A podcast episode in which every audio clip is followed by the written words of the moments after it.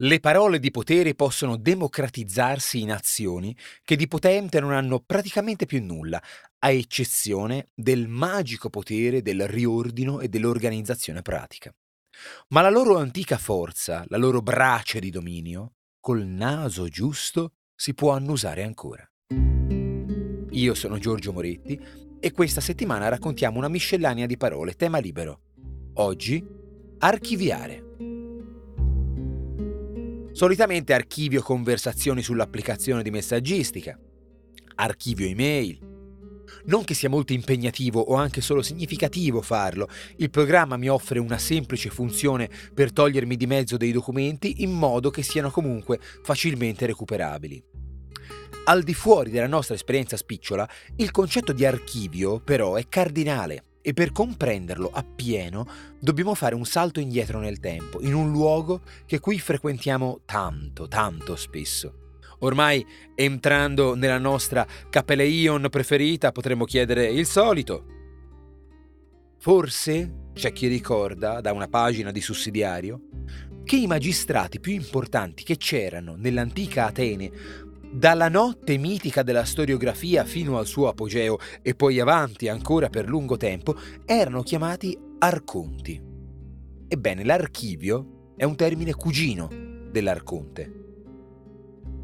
Se ad Atene avessimo chiesto dell'archeion, ci avrebbero instradato verso l'archivio pubblico.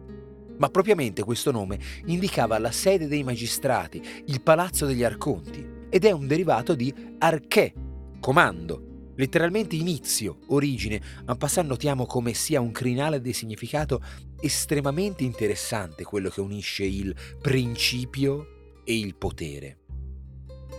L'arche è un nome tratto dal verbo arco, comandare, iniziare, il cui participio presente è proprio arcon, nome dell'arconte, che quindi è un comandante.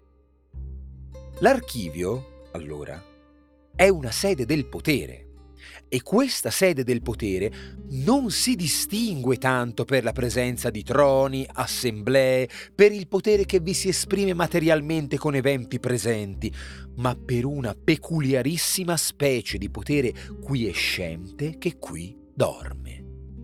Il potere che abita l'agorà, ma anche il palazzo, sa bene di fondarsi su una conservazione di documenti. Senza documenti non c'è storia, senza storia non c'è potere stabilmente basato. Questa nota di potere dell'archivio si percepisce non solo quando entriamo negli antichi archivi in cui si conservano delibere e attestazioni che danno continuità all'esperienza collettiva di una comunità si percepisce in maniera pericolosa e trasparente quando parliamo del politico che ha fama d'essere un'eminenza grigia ed è dotato di un archivio che fa parlare e tacere al solo essere rammentato. Si percepisce in maniera meno inquietante, forse, quando davanti a un'incertezza di diritto dobbiamo accedere ad archivi dei più svariati, dagli archivi catastali a quelli notarini ma possiamo considerare il potere dell'archivio nel senso più ampio del termine, in una dimensione di esercizio autorevole, non autoritario. Ad esempio, anche il sapere, che è potere proverbialmente, abita palazzi di paradigmi con fondamenta d'archivio. Il metodo scientifico si sviluppa sulla memoria degli archivi senza contare la semplicità con cui possiamo frequentare il potere sconfinato archiviato nelle biblioteche.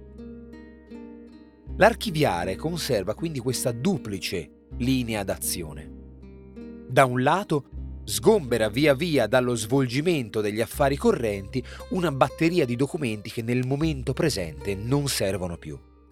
Dall'altro la salva, perché nell'avvicendarsi affaccendato dei giorni verrebbe dispersa e la ordina, in maniera non solo da conservarla, ma da conservarla facilmente accessibile, con motivazioni che dapprima sono un non si sa mai e poi finiscono inevitabilmente per essere di interesse storico. Tanto che, in effetti, noi, quando consideriamo una questione come archiviata, la sentiamo come abbandonata se la vecchia offesa è stata archiviata, non ci restiamo più attaccati, la tralasciamo, anche se, appunto, non la dimentichiamo. Magari, magari, le nostre chat un interesse storico non l'avranno mai, però l'idea di essere in prima persona soggetti produttori di archivi ci lusinga. Ed è davvero strabiliante conservare in questa parola, in evidenza così ben nascosta, i riferimenti ai primi prestigiosi poteri strutturati d'Occidente e una descrizione essenziale di come le sale del potere non rimbombino solo di sentenze e dichiarazioni tonitruanti, ma anche di frusci di scartafacci, anzi, perfino del loro silenzio. A domani!